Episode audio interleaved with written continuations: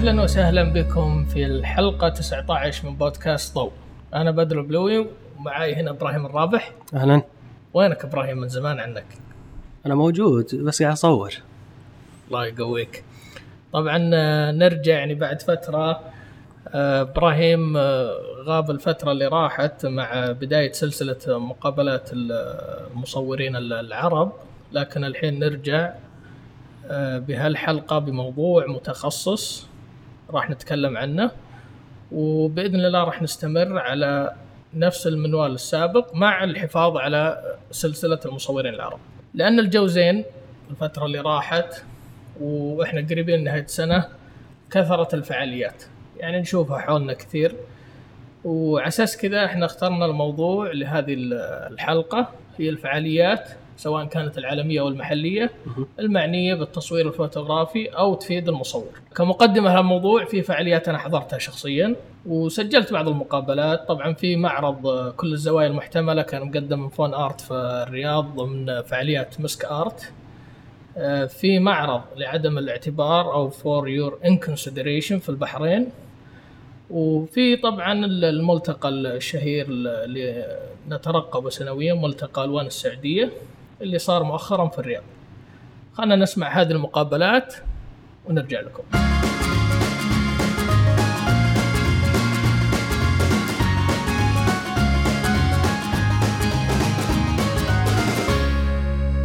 عبد السلام عبد الله العمري أحد مؤسسين فون آرت. هيثم الدهام أحد مؤسسين فون آرت.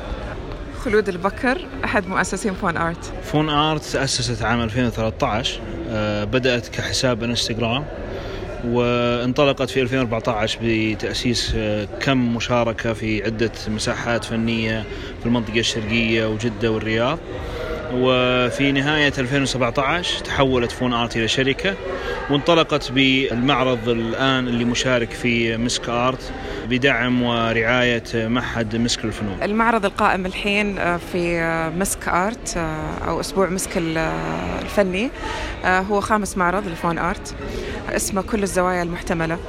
يرتكز على ثلاث محاور هذه تمر في حياتنا إحنا كلنا، حياتنا اليومية. أول محور حراج، هو سوق الكل مننا إلا ما يكون مر منه أو شرى منه شيء. فهتلاقي سوق الحراج في الرياض، سوق السبت في النماص، وسوق الأحساء.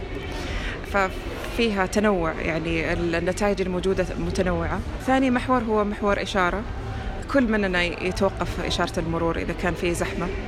فالمصورين المشاركين وثقوا الصور اللي حوالينهم وهم واقفين في إشارة المرور، مختلف الأشكال من بائعين متجولين وما إلى ذلك.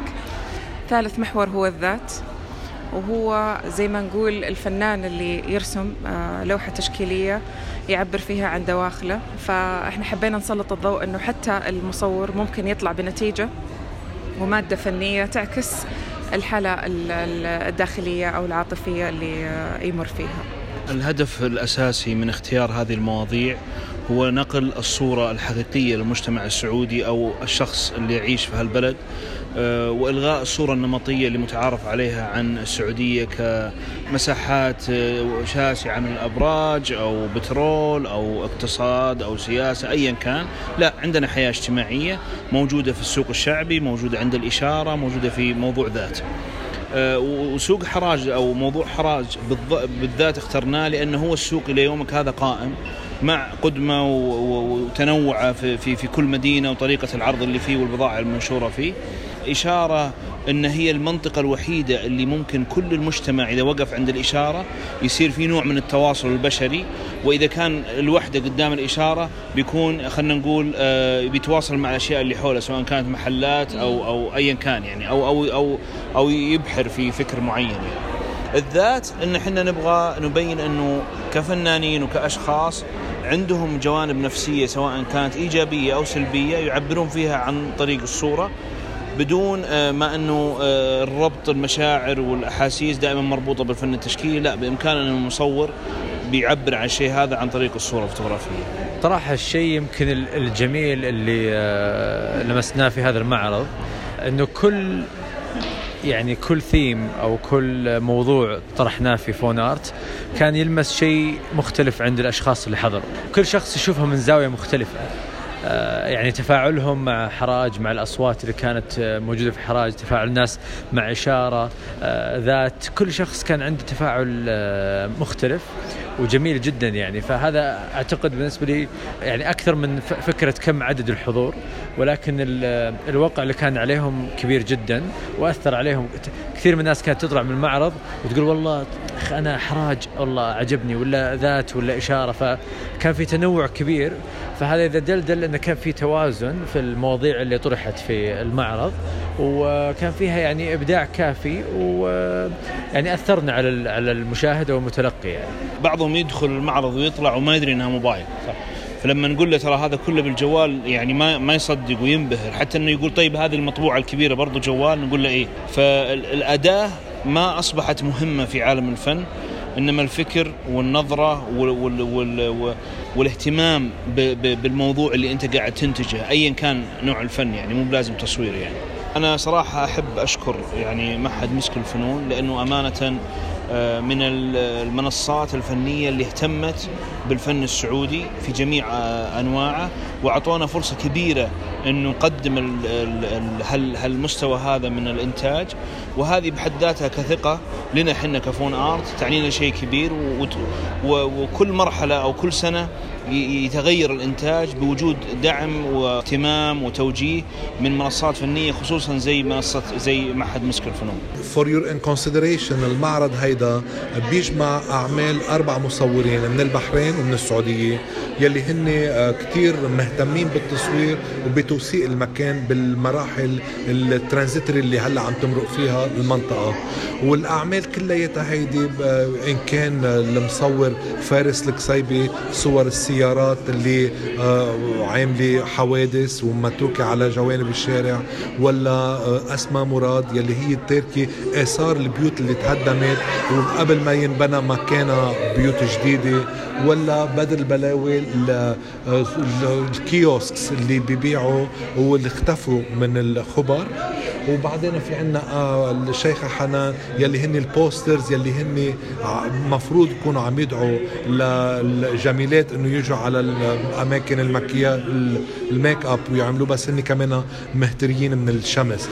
بقى بفرجي كمان كيف هال الشغلات الزمنية اللي عم تتحول اللي ما حدا بينتبه لها، كيف موثقينها بصور فوتوغرافية، ونفرجي انه أهمية وجودها باللاندسكيب اللي نحن هلا عم نعيشه بالوقت اللي عم تتغير اللاندسكيب من القديم للجديد. المرحلة هيدي اللي كيف شو عم يصير ان بتوين، شغلات بنمرق عنا وما بننتبه لها، ولكن بالنسبة لي كتير مهم انها تتوسع لحتى لو اذا بيكون في اي بحث بالمستقبل كيف كانت الفترة التحويلية. هاي المعارض بتكون كتير مهمة لتعطي معلومات قيمة عن الوضع اللي نحن عم نمرق فيه. اسمي حنان حسين الخليفة، انا مصورة فوتوغرافية، رئيسة نادي التصوير في جامعة البحرين التشكيلية. وهذه الست بوستر يعني 6 صور كانت معروضة على واحدة من محلات التجميل، محلات الحلاق يعني حلاقة نسائية. ويقول يعني مثلا هم يفترضون ان هذه الصور يعني بنات جميلين وبيض وأجانب، ان انتم لو دخلتوا هذا المحل بيصير شعركم وبيصير يعني شكلكم نفس هذا لين. فلين دخل يعني لين لو دخلت السيدة يعني أو الفتاة الحلاق وسوت شعرها أو يعني سوت مكياج تطلع يعني إنسانة ثانية. نسوا إن في شيء اسمه يعني غير هذه، في شيء اسمه روح الإنسان. هذه يعني مثلا هذه البوسترات مركونة فيها الأماكن لمدة يعني طويلة جدا حتى هي تكرمشت وصار عليها يعني تعفنت وراحت ملامحها. لكن صاحب الصالون يعتقد أن هذه الجمال الدائم، ومن كثر ما الناس يعني ما يشوفون يدخلون الحلاقة يعني وكأن هذه الحلاقة اللي بيغير لها يعني تصفيفة شعار ولا مكياج بسيط بيغير لها يعني وضع، بس نسوا أن في شيء اسمه زمن يعني ياخذ الإنسان. وهذه يعني حتى على البوستر اللي هي في الشارع يعني يبين العمل. يعني احنا خذينا موضوع التريسز او الاثار، واغلب الاعمال كانت اثار لغرف، فانا كنت اشتغلت عليها من 2012 تقريبا، كنت اجمعهم من 2012 هاي الاعمال، وبعدين شفتهم يشكلون موضوع، فلما شكلوا الموضوع وضعت الفكرة، ومثلا قلت طيب ليش جذبني هذا الموضوع اللي هو الآثار مالت الغرف، لأن هي يعني مثلا اللون الغرفة، الحائط نفسه يكون شهد. أول شيء هذه كانت آثار البيوت، فهذه كان مثلا البيت هو الأمان حق البيت، بعدين الغرفة نفسها فيها شهدت حوادث، يعني البيت نفسه شهد أحداث مثل فرح، حزن، ولادة، تخرج، والألوان هذا يعني الحيطان مثل الشواهد، احنا نقول مثل يعني شاهد له أو له ذاكرة. فهذا اللي كان السبب اللي مثلا أنا قلت لنا في قصص لم تحكى، فكان هذا هو الموضوع بالضبط. يعني لو أنا مثلا في بروجكت ثاني أو مشروع ثاني يمكن كنت أسميه قصص لم تحكى، بس هي فعلا هاي اللي خلى انتباهي حق هاي النوعية من الآثار. السلام عليكم، أنا اسمي إلهام فخرو، وأنا مؤسسة بيت السلمانية. وبيت السلمانية هو مركز فنون ومركز ثقافي موجود في البحرين، وتشرفنا اليوم باستضافة مجموعة من الفنانين والمصورين البحرينيين والسعوديين لمعرض لعدم الاعتبار. وإحنا نهدف أن نشجع الفنون والتصوير في الخليج عامة، بهالطريقة إحنا نستضيف الفنانين من خلال هذه المعارض، وحتى من خلال ورشات عمل ودورات تدريبية، ونتمنى أن يتطور هالمجال إن شاء الله في المنطقة، وأن يصير الفن جزء من ثقافتنا العامة. يا هلا والله، مرحبا، معك حسين دغريري من قمرة. مشاركتنا السنة هذه حبينا أنها تكون مختلفة شوي، خصوصا في عالم الديجيتال الواسع. قلنا نبغى نرجع شوي للفيلم والتحميض، لذلك كان الجناح كله مصمم أنه يكون عرض أكثر من 300 كاميرا في المية كمتحف للكاميرات، وأيضا جبنا دارك روم كاملة بكل معداتها ومحاليلها وأفلامها، وتجربة حية للجمهور يعيشون معنا التجربة أنهم يصورون بالفيلم، يعيشون الخطوات كيف كان إحساس التصوير قبل، ويقارنونه بعالم الديجيتال الحالي. التجربة بعد أول ورشة أقام أحمد السعيد كانت ممتعة جدا، طبعا الناس غريب والنظرات على وجيههم صراحة معبرة كثير. هذا الإحساس اللي عشناه هو اللي كان حابين أن الناس يشاركونا فيه، خصوصا أن أنتم ما شاء الله شباب اللي في بودكاست تعرفون إحساس الفيلم وعشتوا التجربة، لذلك مثل هالأشياء تحببنا أكثر وتلهمنا أكثر في التصوير، وتفتح لنا مجالات كثيرة كيف ممكن الواحد أنه يبتكر ويبدع ويسوي شيء جديد. لذلك تجربة الفيلم هي اللي حبينا ننقلها هالسنة، ونتمنى إن شاء الله نتوفق في تقديمها للناس. أهلا فيكم اليوم في جناح قسم الفنون البصرية في ملتقى ألوان. قسم الفنون البصرية وعد الأقسام في كلية التصاميم والفنون بجامعة الأميرة نورة بنت عبد الرحمن. إحنا قسم يقدم الذائقة الفنية بطعم ثقافي للمجتمع. اليوم مشاركتنا هي عبارة عن بعض الصور الفوتوغرافية لطالباتنا في المستوى الثالث. طبعا إحنا ما نقدم فقط تصوير فوتوغرافي، وإنما هذا جزء بسيط جدا من الإنتاج الفني اللي نقدمه في القسم وفي عموما أقسام الكلية عامة. أنا طبعا رئيسة قسم الفنون البصرية دكتورة مها خياط. يهمني جدا أننا نقدم للمجتمع رسالة تخدم رؤية المملكة 2030، بحيث أنه نقدم للناس رؤية بصرية وتغذية بصرية تخليهم يصيروا يعني عندهم رؤية فنية يروا بها العالم من حولهم، سواء في المملكة أو في أي مكان في العالم. اسمي محمد أحمد الحصين، من محافظة الغاط ومختص بالتصوير الرياضي.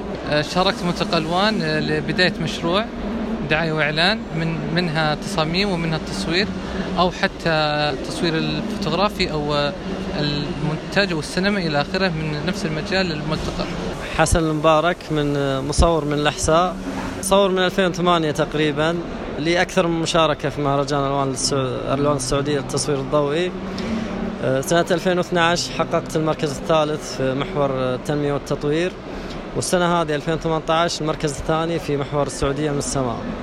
تجربة رائعة. المسابقة دائما تحفز المصورين أنهم يستكشفون السعودية بعدساتهم، الأماكن السياحية، المناطق اللي ما حد يشوفها، الربع الخالي مثلا، الشمال، الجنوب، الشرق، الغرب، أشياء يعني غنية. السعودية غنية بالتنوع الطبيعي، التضاريس الجغرافية المختلفة، لكن لسه فالمسابقة ساهمت بشكل كبير في إبراز هذا الجمال وهذا الجانب.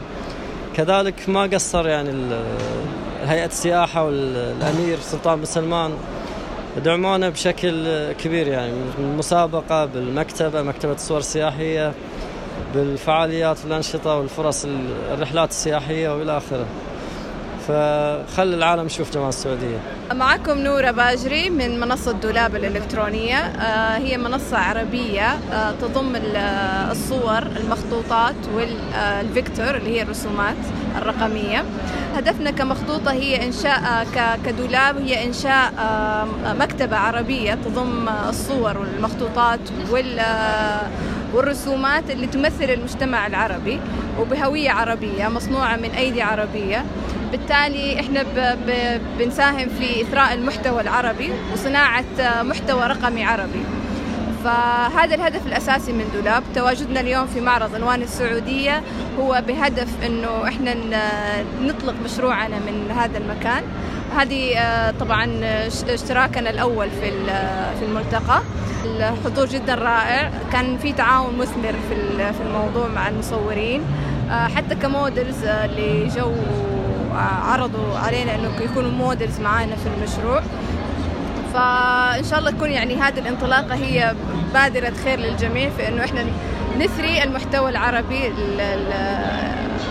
من خلال دولاب.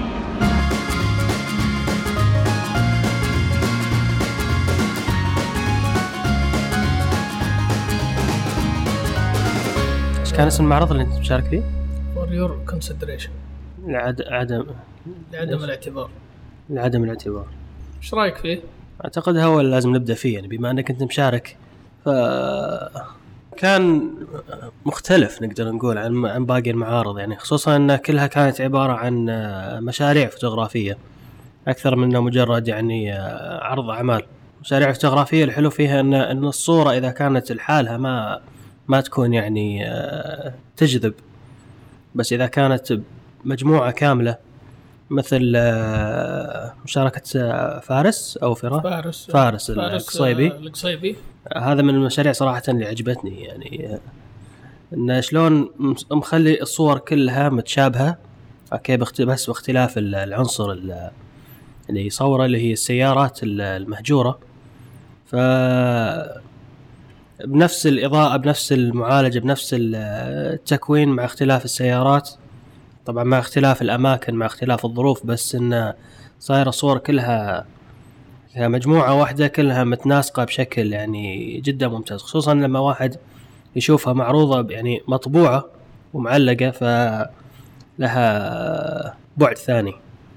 إيه، هو كان خلنا نقول الطريقة اللي استخدمتها أو تعريف المدرسة هذه هي تايبوغرافي، إنك تستخدم نفس تطرح يا نفس الأشكال أو نفس الموضوع في عدة صور. وأنا يعني بالعكس أنا كنت مبسوط إنه شاركت مع هالأسماء، يعني فارس ما شاء الله عمله ممتاز، الشيخة حنان نفس الشيء عملها، يعني كان رسالته قوية، ونفس الشيء تايبوغرافي، وبنفس الوقت أسماء مراد. يعني أسماء مراد أعجبني بعد إنه كيف إنها يعني أنا أتذكر مثلا يعني مرة وريت صور عندي لأحد المصورين وكان يقول أنها يعني صورك من غير عنصر بشري، صور أسماء تجسد كيف أنه التأثير البشري موجود، يعني مو لازم ما فيها أشخاص أي، بس آثار البيوت موجودة فعلا، يعني آثار البشر من غير بشر بالضبط. فيعني أعجبني كثير عملها وتوفقت أنا، يعني أنا شاركت اللي هي أكشاك البليلة، كانت 12 صورة توري اللي من أهل الخبر يذكر في العزيزية، كانت أكشاك البليلة اللي على الشاطئ العزيزية، الحين انشالت للأسف، يعني كانت هي معلم استمر سنين وإحنا نشوفه هناك. لكن بالنسبة لي يعني كان عمل توفقت فيه، لأني صورته قبل سنة من شيلتها بالصدفة، وكان يحكي كيف أنه في قصص، يعني هي كلها كشك بليلة قاعدة تبيع نفس الشيء بنفس المكان بنفس الظروف زي ما قلت، لكن فيه أشياء مختلفة أو نشاطات مختلفة تصير بكل صورة.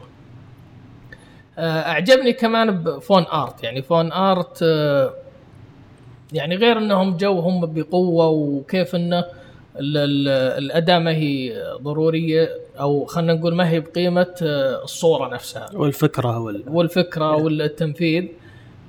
تعدوا اللي قاعدين يسوونه هم، يعني ما شاء الله بدعوا في هذا الكونسبت، أنهم جمعوا مجتمع قاعد يصور بأداة الجوال ويطلع بصور قوية صراحة. يعني أنا أشوفهم قدموا شيء مختلف في السعودية هذه السنة، في تقديم يعني فوق أنك صور جوال قدموها في معرض مستوى عالي جدا، يعني أنا أشوفه مستوى عالمي بغض النظر أني شاركت فيه يعني، بس إنه بس أنه كان فعلا يعني يشكروا عليه وتشوفه فعلا. يعني أنا حضرت معهم أيام المعرض، تشوف كيف تأثير المعرض على الناس، وكيف الناس بعدين يعني حتى تتفاجأ أنه هذا بالجوال، يعني سواء من الطباعة من اختيار الأعمال من تقديم صورة مختلفة عن السعودية اللي احنا تعودنا عليه، خلينا نقول الصور المنمقة النمطية أكثر ما تكون صور فعلا من الحياة اليومية،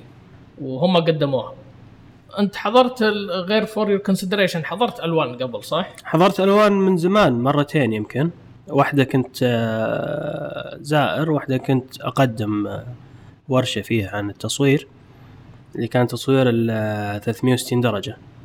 من بعدها تقريبا كان كل سنة كانوا الناس يعني كانوا يذمون في ألوان، كانت تطلع هاشتاقات، كان يعني كنت تحس إنه خلاص يعني رايح للنهاية ألوان. بس السنة هذه يعني من ردود فعل الناس، أنا ما حضرته بس من ردود فعل الناس حسفت إني ما رحت، لا يعني واضح إن كانت يعني ردود الفعل كانت إيجابية، واضح إن السنة هذه كانت مختلفة. شوف أنا بالسنين اللي راحت وكنت دائما أناقشها، أنا ما أتوقع إنه ألوان اختلف هذه السنة زي ما اختلف خلنا نقول تطلعات الناس لألوان، يعني أول تسمع كثير من الذم إنه والله ما قدم المصورين بشكل كويس، ما قدم لنا اللي نبغى، متناسين أن ألوان فعليا هو من تنظيم هيئة السياحة والأثار، فلازم يخدم يعني بالأخير أهداف هيئة السياحة صحيح. اللي هو التراث، مو الأثار الاسم القديم، هيئة السياحة والتراث الوطني. فالصورة اللي تقدم المسابقات اللي تقدم المفروض في الأخير تمثل الهيئة يعني وتفيد اللي هي مكتبتها المكتبة التصوير حقتها. وأتوقع أنه مع الوقت الناس استوعبت أنه هذا المتطلع منه، حتى يعني أنا بالنسبة لي يعني على طريقة تصويري مثلا ما أتوقع أنه ملتقى ألوان مسابقة أقدر أشارك فيها، مع هذا أقدر أنه هيئة سياحة والتراث الوطني التفتت للصورة وعطتها هذه القيمة. يعني جهد كبير يعني هو يعتبر خصوصا كمسابقة تعتبر متخصصة أكثر، يعني إن متخصصة بالتراث اللي موجود في السعودية، واضحة التصنيفات حقتها المطلوبة واضحة. يعني المسابقة مثلا مو للشخص اللي يصور منتجات مثلا أو يصور ستيل لايف أو الأشياء هذه يعني خلاص تابعة لجهة معينة، فطبيعي إن المسابقة بتكون يعني بنفس التوجهات. من المقابلات اللي سمعتها وش تحس شيء جذبك أو لفت انتباهك؟ مقابلة حسين واضح إنه يعني كان البوث حقهم، يعني حتى بنشوف تغطيات الناس سواء في أو زياراتهم في يوم نشوفهم في سناب شات أو إنستغرام، وحتى تويتر بعد. فتشوف يعني كان أخذ نصيب كبير من التصوير، أنه طالع بشكل مختلف. أنهم جابوا مثلا الكاميرات القديمة والشيء الفيلمي، مع أن بالأخير مو مجالهم. يعني قمرة معروفة أنه مو توجههم كبيع، ما هو توجههم التصوير الفيلمي، بس شيء يشكرون عليه. انا يعجبني بقمرة، انا دائما يعني اضرب مثال بقمرة وحسين والشباب انهم اذكياء في المشاركة بالفعاليات. يعني دائما يجعلون قيمة من مشاركتهم، ما عمرهم جو بس انه احنا هنا. فتتذكر يعني المشاركة اللي قبل كانت انطلاق مشروع وسط المدينة، هالسنة نفس الشيء، كل مرة في مبادرة. المبادرة السنة هذه كانت الفيلمية. فأنا أحسهم مثال على المشاركة الناجحة اللي تنعكس طبعاً كبزنس يعني في الفعاليات. بنفس الوقت أنا لاحظت يعني مع الناس اللي قابلتهم اللي نشرناه هنا ولا غيرهم أنه كثر، خلنا نقول أنه إن شاء الله يعني عدد محفز اللي هو قاعدين يحولون لبزنس. يعني لو تشوف أنه في اثنين من اللي قابلناهم كان تواجدهم إعلان انطلاق البزنس، يعني في المصور الحصين وعنده صور جميلة يعني على أنه يعني شغال هو في الغاط في طابع محلي أو في مكان محلي، لكن عنده صور ما شاء الله مستواها قوي خاصة في التصوير الرياضي. واستغل المنصة هذه أنه يطلق أو يتحول من شغل هاوي أو عمل حر إلى شغل مؤسساتي، يعني إن شاء الله يفتح المجال أكبر. وشفت ناس كثير يعني فعلا بادين في هذا المجال على أمل أنه يتوسع، لأنه المجال إلى الآن كبزنس للتصوير الفوتوغرافي في السعودية أنا أحسه ما هو ناضج أو ما فيه العدد الكافي. فيه مبدعين كثير، لكن كشغل مؤسساتي وشغل بروفيشنال العدد يقل كثير. فحلو أنك تشوف يعني توجه أكثر لهذا الموضوع. الفعاليات بشكل عام يعني اللي حضرتهم واللي قريت عنهم أو شفت تغطيات، هل تحسها تفيدك أنت كمصور؟ طبعا تفيد حتى لو ما كانت بشكل غير مباشر. المعارض في منها المعارض اللي تكون عامة نوعا ما، وفيها المتخصصة. نقدر نقول عن ألوان أنه نوعا ما عام للمصورين، يعني هو متخصص في مجال التصوير بس بالنسبة للمصورين فيعتبر عام. أنت تشوف ناس من كل التخصصات في التصوير. بشكل عام إن حتى لو ما كنت استفدت بشكل مباشر من المعرض هذا، يكفي وجودك في بيئة مصورين، بيئة ناس من نفس مجالك نفس تخصصك. هذا يعطي الشخص دافع إنه يتحمس ويشتغل أكثر. يعني هذا ممكن نشوفه مدخل الأهم الفعاليات العالمية. أي خلنا نبدأ في العالمية وبعدين المحلية. فأهم الفعاليات العالمية اللي مرت عليك أو بحثت عنها وقريت، واحد من الفعاليات اللي نقدر نقول عنها متخصصة اللي هو ال WPPI اللي هو Wedding Professional Photographers International. هو معرض بدأ كمعرض للمصورين الزواجات، وبعدين أضافوا عليه مصورين البورتريه. فتخيل معرض كامل يقام سنويا لمدة 5 أيام، أوكي، يجي أكثر من 10,000 زائر كلهم في مجال واحد. فتخيل يعني كمية المعلومات والمشاركة والاستفادة اللي ممكن تكون بين الناس. طبعا غير الوركشوبس والورش والمحاضرات اللي تحصل والناس اللي يجيبونهم. من الناس يعني اللي بالنسبة لي أعرفهم كمتابعهم، أوكي، كانوا جايبين في سنة 2018 كانوا جايبين مصورة لينزي أدلر، هذه معروفة يعني في مجال التصوير الفاشن والبورتري، وبيتر هيرلي خصوصا اللي يتابع موقع اف ستوبرز عارف أن بيتر هيرلي عنده دروس يعني للشراء، أوكي، عن البورتري. واللي مهتم بعد بالفيديو أكيد يعرف فيليب بلوم، بعد كان متواجد في سنة 2018. هو فيليب بلوم جاء هنا ولا غيره؟ وين في السعودية؟ ما أعتقد، أنا نفس الفعالية قريت يعني في أحد الفعاليات اللي يعتبروا من أعلى تقييما في العالم The Newborn Show يصير في بريطانيا، ونفس الشيء يعني غيروا هم أنا ليش أنت ذكرت إنه في Newborn and اللي هو الودينج والبورتري، هذا كان Newborn بس متخصص في التصوير المواليد. بعدين أضاف البورتري، فأشوف البورتري قاعد يسوي توسع لهذول النشاطات، وتوهم اللي غيره يعني كان متخصص بس بالنيوبورن وبعدين أضاف البورتري. الحلو أنهم لهم 5 سنين مستمرين، يعني أنت تشوف فعاليات متخصصة زي كذا تحس أنها صعبة في سوق الحين قاعد يتوسع مثلا، والتنوع في التصوير ممكن خلنا نقول يزيد من فرصك، فمجال زي كذا ويستمر 5 سنين واضح أن السوق عليه إقبال، وبنفس الوقت يعني قاعد يزيد عدد المصورين فيه. يعني فعالية زي كذا قاعد يحضرها تقريبا يعني على خلنا نقول الاستيميشن التقريبي، رقم تقريبي هي 1000 إلى 5000 فيزيتورز، ويعرض فيها 100 إلى 500. هذه الفعالية اللي بتصير في بريطانيا، واللي الاونر حقتها هي نفسها اصلا متخصصه في التصوير المواليد، اسمها ساره وايلكس، فيشتمل على اكزيبيشنز معارض، على مسابقه عندهم، وبنفس الوقت هي فرصه خلينا نقول التفاعل ومعرفه مين اللي بالسوق. اكيد راح تلقى ناس متخصصين في الطباعه، ضيف عليها زي ما قلت اللي هي ورش العمل الماستر كلاسز اللي هي أكثر تخصص وتعطيك التكنيكس بشكل خلنا نقول أعمق وأكثر كثافة. هذه الفعالية اللي هي نيوبورن تصير في 2019، هي سنوية، راح تصير الفترة الجاية في شهر مايو. يعني أنا أحسها خاصة إنه الحين يعني أنا أشوف بالسعودية بدأت تتشكل أو بدأ الطلب يصير. يعني أنا كلمني واحد من أصدقائي يبغى تصوير مواليد، أختي نفس الشيء كانت تدور مصورة متخصصة في تصوير المواليد، فواضح أنه التوجه هذا موجود والناس بدأت تنتبه المصورين في هذا المجال، فهذه فرصة للمتخصصين يعني يروحون لفعالية زي كذا.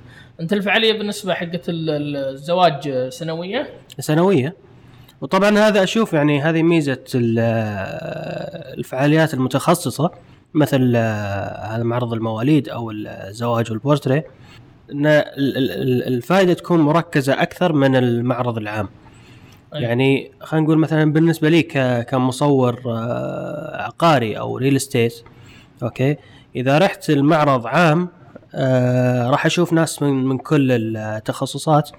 ممكن في بعض التخصصات ما تهمني، مثلا بالنسبة لي مو مهتم مثلا بتصوير الماكرو، أوكي، عكس إني لو أروح معرض لتصوير الريل استيت وكل اللي هناك مصورين ريل استيت، طبعا راح يكون الاستفادة أكبر بشكل كبير، لأن يعني ممكن تشوف عند أحد تكنيك معين يصور فيه أو زوايا معينة أو طريقة معالجة بشكل معين، أو شيء يضيف لك مباشرة. الشيء المعارض المتخصصة يعني قد يكون عدد الزوار فيها يكون أقل.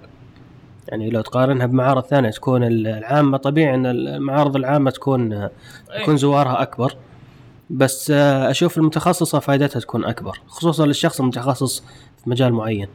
أنا فعلا أنا لاحظت يعني حتى من المواقع حقة الفعاليات هذه يكون فيه التوقع حق المشاركات المتخصصة عادة، يعني ما يزيدون على 5000 مثلا زائر، بينما تروح الفعالية فوتوكينا يعني راح نتكلم عنها 170,000 زائر.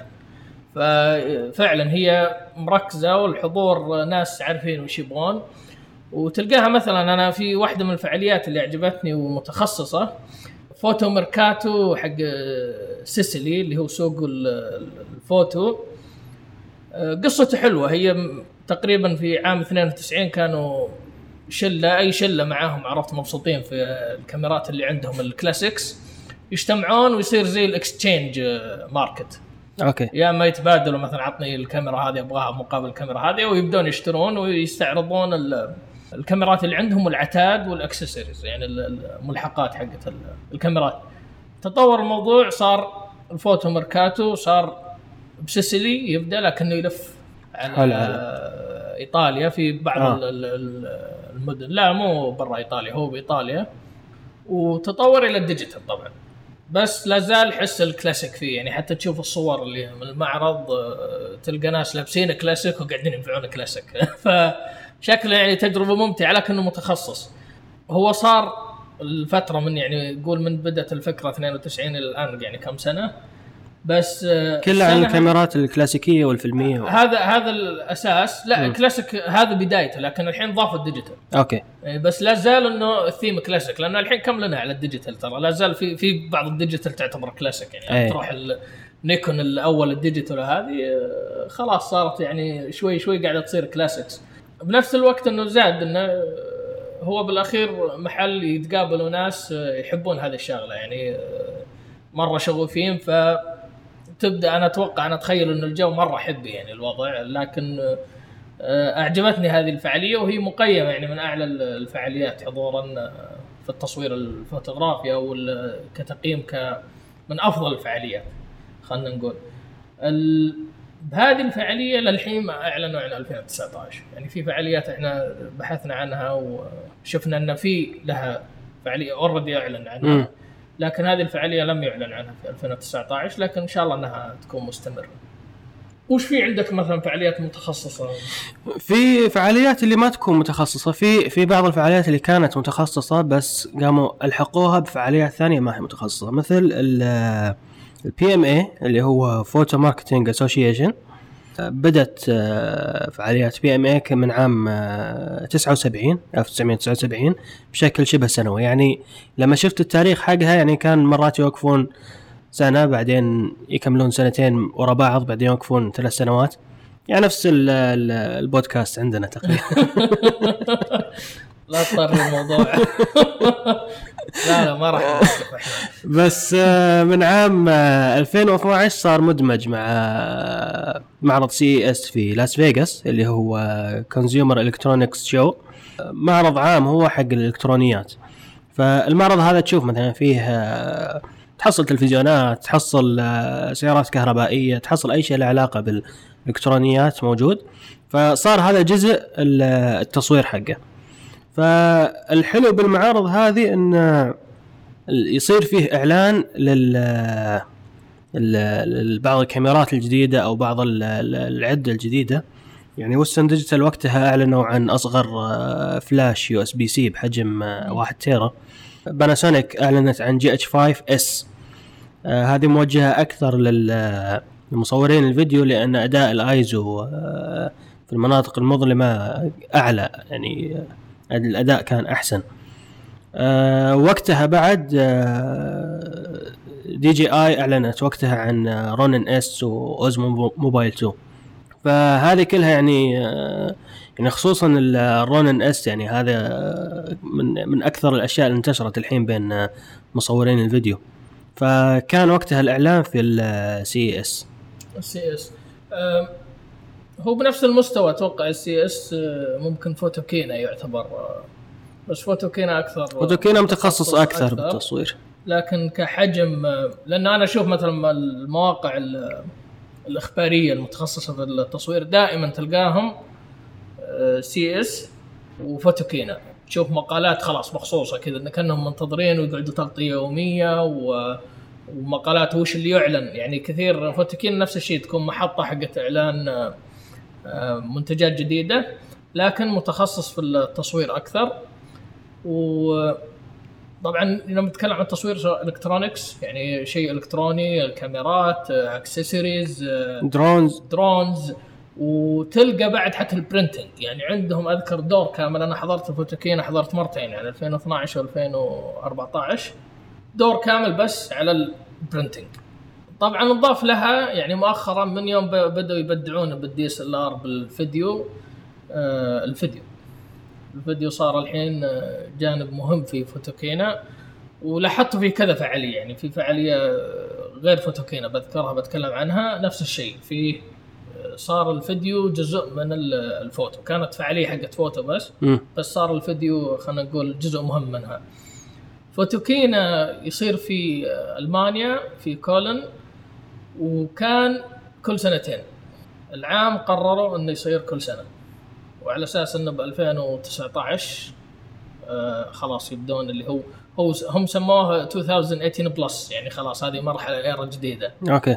فصار سنوي والناس تحمس انه اوكي بنحضر 2019. طبعا كانت مفاجأة، لانه انا شخصيا احس قيمه فوتوكين انه كل سنتين كذا الناس تجهز له اكثر. استعتقد ما تسارع التطور في التقنيه أيه. صار مهم انه يكون كل سنه. صحيح، هو معقول جدا. لانه هو من سنه كم بادي فوتوكين؟ هو ناسي والله، من 1000 بالخمسينات أيه. بالخمسينات 1950 اي، يعني وقتها كان التطور بالتكنولوجيا كان بطيء اي مقارنه بالحين بالدي اس ال ار، يعني كل 6 شهور عندك أشياء جديدة. صح، هذا بس تتكلم عن الكاميرات، فكيف الأشياء الأكسسوارز الثانية اللي ب 2019 كان بيصير طلعوا قالوا معليش إحنا جلسنا مع أعضاء الإدارة وراح نخليه 2020.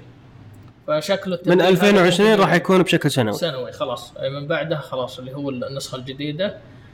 طبعا أنا بالنسبة لي أنا استمتعت بالمرات اللي رحتها، لأنه كولن أحسها مدينة صغيرة كذا، يعني يوم رحت لها ففترة فوتوكينا فعليا يعني لو تسلم على واحد بالغلط يطلع مصور، فكانت ميزة إضافية للفعالية. يعني الفعالية تروح وتشوف كل شيء جديد، وصراحة يعني تجربة إثرائية، يعني سواء من المحاضرات اللي تقدم من حتى تسويقيا. أنا يعجبوني كيف الشركات يحاولوا يتميزوا، لأنه تلقى مثلا سوني جنب نيكون جنب كانون عرفت يعني لازم كل واحد يبدع ايه. وتبدا انا احب اطالع يعني مثلا مين الناس اللي قاعدين يجون، فتشوف كيف التنوع في زباين كل شركه، وكل شركه كيف تحاول قاعده تكسب مثلا شريحه مختلفه. فوتوكينا يحضروا اكثر يعني ناس من اكثر من 120 دوله، ويحضروا تقريبا فوق زي ما قلت لك فوق 170,000. 2018 190,000 حضروا وشاركوا حول 1000 عارض، يعني تخيل أنت على حجم المشروع. وأتوقع سي إس بعد أضخم، لأنه قاعد أشمل الإلكترونيكس لا سي إس يعني في 2018 السنة هذه كانوا حاضرين شركات تقنية، يعني كانوا جايين أمازون، جوجل، إنفيديا. فتخيل يعني كل شركة كمية الناس اللي راح يجون بس علشان الشركات هذه. اي مو سهل يعني، وزي ما قلت انه فرصه انك تعلن. وبعدين ترى ميزته بعد انه بامريكا يعني اي، يعني امريكا صراحه انا اشوفها من الرواد واللي بدعوا كثير في عالم التصوير، يعني كثير مصورين مبدعين من هناك. السوق مزدحم هناك، مصورين كويسين يعني. امريكا دائما انا بالنسبه لي يعني اتابعهم كثير في الامور التصوير وفي الامور البزنس حق التصوير. شيء مو سهل. في اللي قلت لك عنها اللي هي The Photography Show، هذا اللي قلت لك اللي كان اسمه يعني من اسمه The Photography Show، يصير في برمنغهام، وصار معه خلنا نقول سايد ايفنت كذا The Videography أو The Video Show. طبعا The Photography Show مقدم من الأورجنايزر اللي هو المنظم لها Future Publishing. هذول عندهم فعالية مختصة في الأدفرتايزنج، نفس الشيء كبيرة وتصير قريبة من هذول، وطبعا نضاف عليها الفيديو. تركيز فيها أكثر على الماستر كلاسز، يعني حتى عندهم كاتبين سوبر اللي هي سوبر كلاسز مثلا سوبر ماستر كلاس أو شيء زي كذا، اللي هي تكون فيها عدد أقل من المشاركين على أساس الفائدة تصير أكثر ومتنوع. صراحة يعني متنوعة بين الفاشن، البورتريز، اللاندسكيب، يعني كلها قاعدة. وفي طبعا جزء على البوست برودكشن والإديتنج والدرون. صار يعني خلنا نقول لك كذا كاتيجوري الحالة يعني أتوقع أنه موجود في كذا فعالية. والله الدرون دخل جامدة بالسوق التصوير. إيه صار خلاص يعني الحين في ناس متخصص بس بتصوير الدرون، يعني حتى ما هو صار ما خلنا نقول ما صار بس اكسسوارز او شيء تبي تستخدمه، لا في ناس متخصصين انا ابى اصور درون بس. وصراحه برمنغهام انا مر علي كثير في الفاشن، فيها مصورين فاشن ممتازين، فاتوقع انه هذه فرصه انك تقابل ناس من هذول المبدعين. بالاخير بريطانيا الفعاليه تصير بمارش، اتوقع هي يمكن من اقرب الفعاليات اللي ذكرناها. لا في فعاليه كان في يناير اتوقع اللي هي حقه النيوبورن، بس وسي اس بيناير نفس الشيء. أيه. طبعا صح في نقطة على الوقت، فوتوكينا بالنسخة اللي قبل كان سبتمبر، الحين حول إلى مايو، فشكله يبغى يصير قريب أقرب للفعاليات الكبيرة. أنا مستغرب ليش يعني كلهم قاعدين يصيرون بنفس الوقت. لا هو أتوقع أنه متوزع، يعني لو تشوف اللستة يمكن تلقى يناير، يعني لو تشوفهم خلنا نقول فعاليات كاملة تشوفها في الربع الأول وبعدين في تقريبا الربع الثالث والأخير. الربع الثاني يمكن هو اللي أقل فعاليات، لكن يمكن أنها شيء تنافسي، أنه أنت لما تعلن عن خلنا نقول تعلن عن شيء منتج جديد أتوقع أنه غالباً بيصير بالربع الأول، ففرصة أنك تعلن فيه هنا. وفوتوكينا يبغى يصير قريب من هذول، يعني سبتمبر كان بعيد.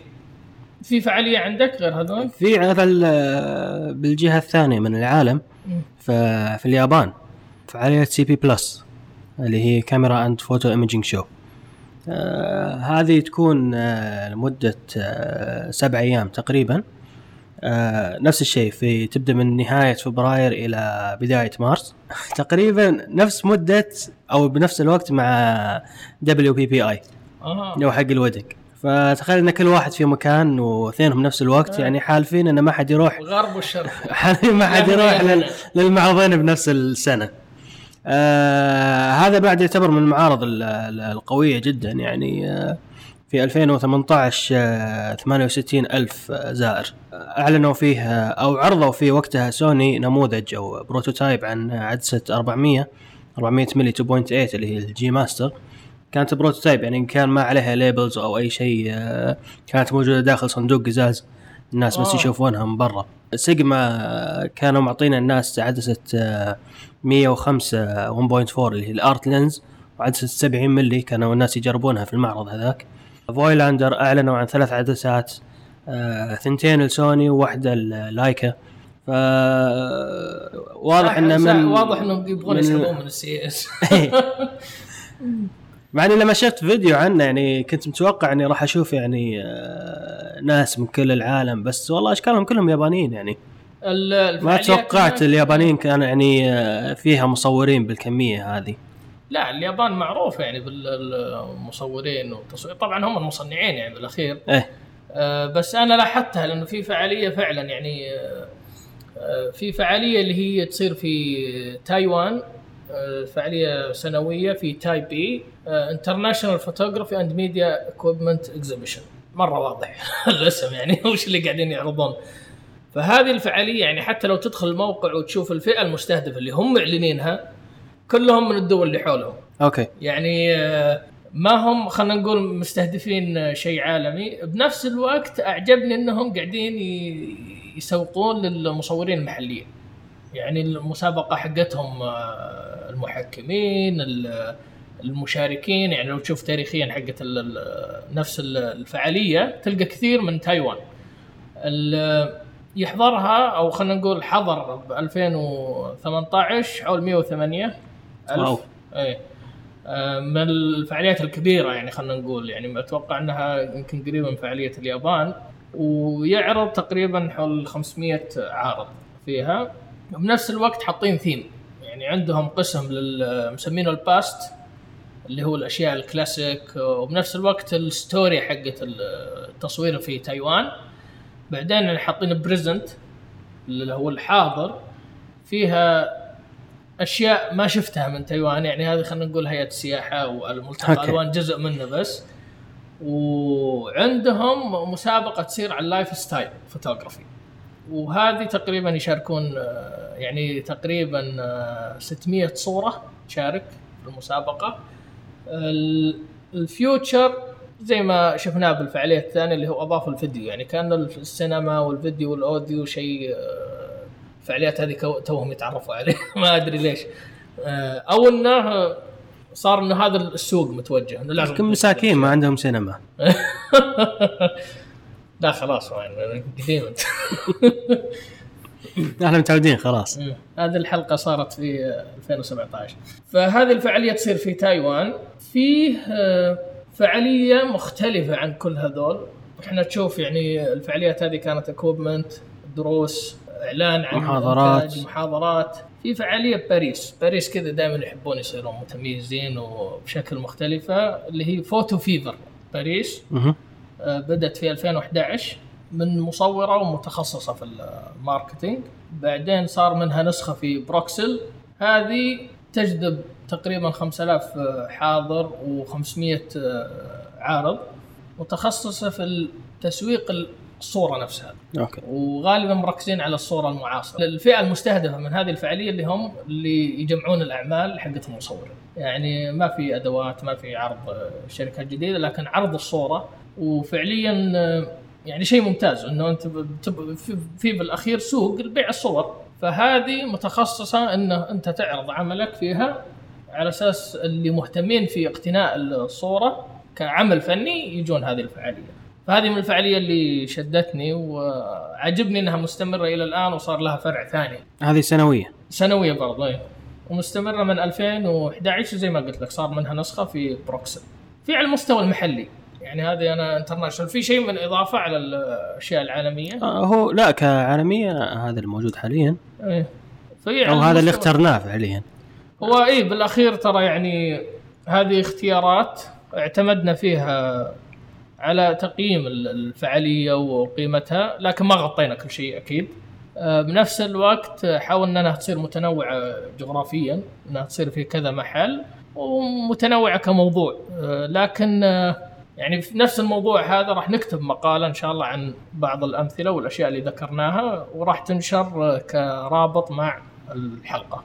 محليا أقوى شيء صار اللي هي إكسبوجر تصير في الشارجة، بدأت في 2016. وصراحة أول ما بدأ وأنا شفت السوشيال ميديا كنت متخوف من قوتهم، لكن إكسبوجر داخلة في لستة أفضل فعاليات، أفضل 100 فعالية للتصوير. يعني أوكي. فعليا هي الحين انترناشنال، ولكن هي تصير في المنطقة، تصير في الإمارات، فحطيتها من الفعاليات المحلية داخلة بقوة. في ناس يعني مثلا سألتهم عنها قالوا إنه في مشكلة في التنظيم في البداية ومدري إيش، يعني أشياء كذا ملاحظات أتوقع زي ما صار مع ألوان. لكن تشوف الأسماء اللي حضرت، الصور اللي عرضت، الفوتو ووكس اللي سووها، يعني مشروع هائل جدا. يعني أنا بس الحالي يعني مثلا عرفت إنه في ديفيد ألن هارفي مصور ماغنم، وفي مصور الحرب المشهور دون ماكولن، فهذه اسمين بس، وفي أسماء كثيرة حضرت. المعارض اللي تصير يعني ما هي بسيطة فيها، وسنوية نفس الشيء وقريبة منه. يعني هذه متى بتصير؟ تصير عادة في سبتمبر هي، وبدأت في 2016 سنوية قاعدة تصير، توها صارت يعني السنة هذه، والموعد الجاي سبتمبر 2019. أعلنوا عنها؟ معلنين عنها. أوكي. يعني هذه ثابتة.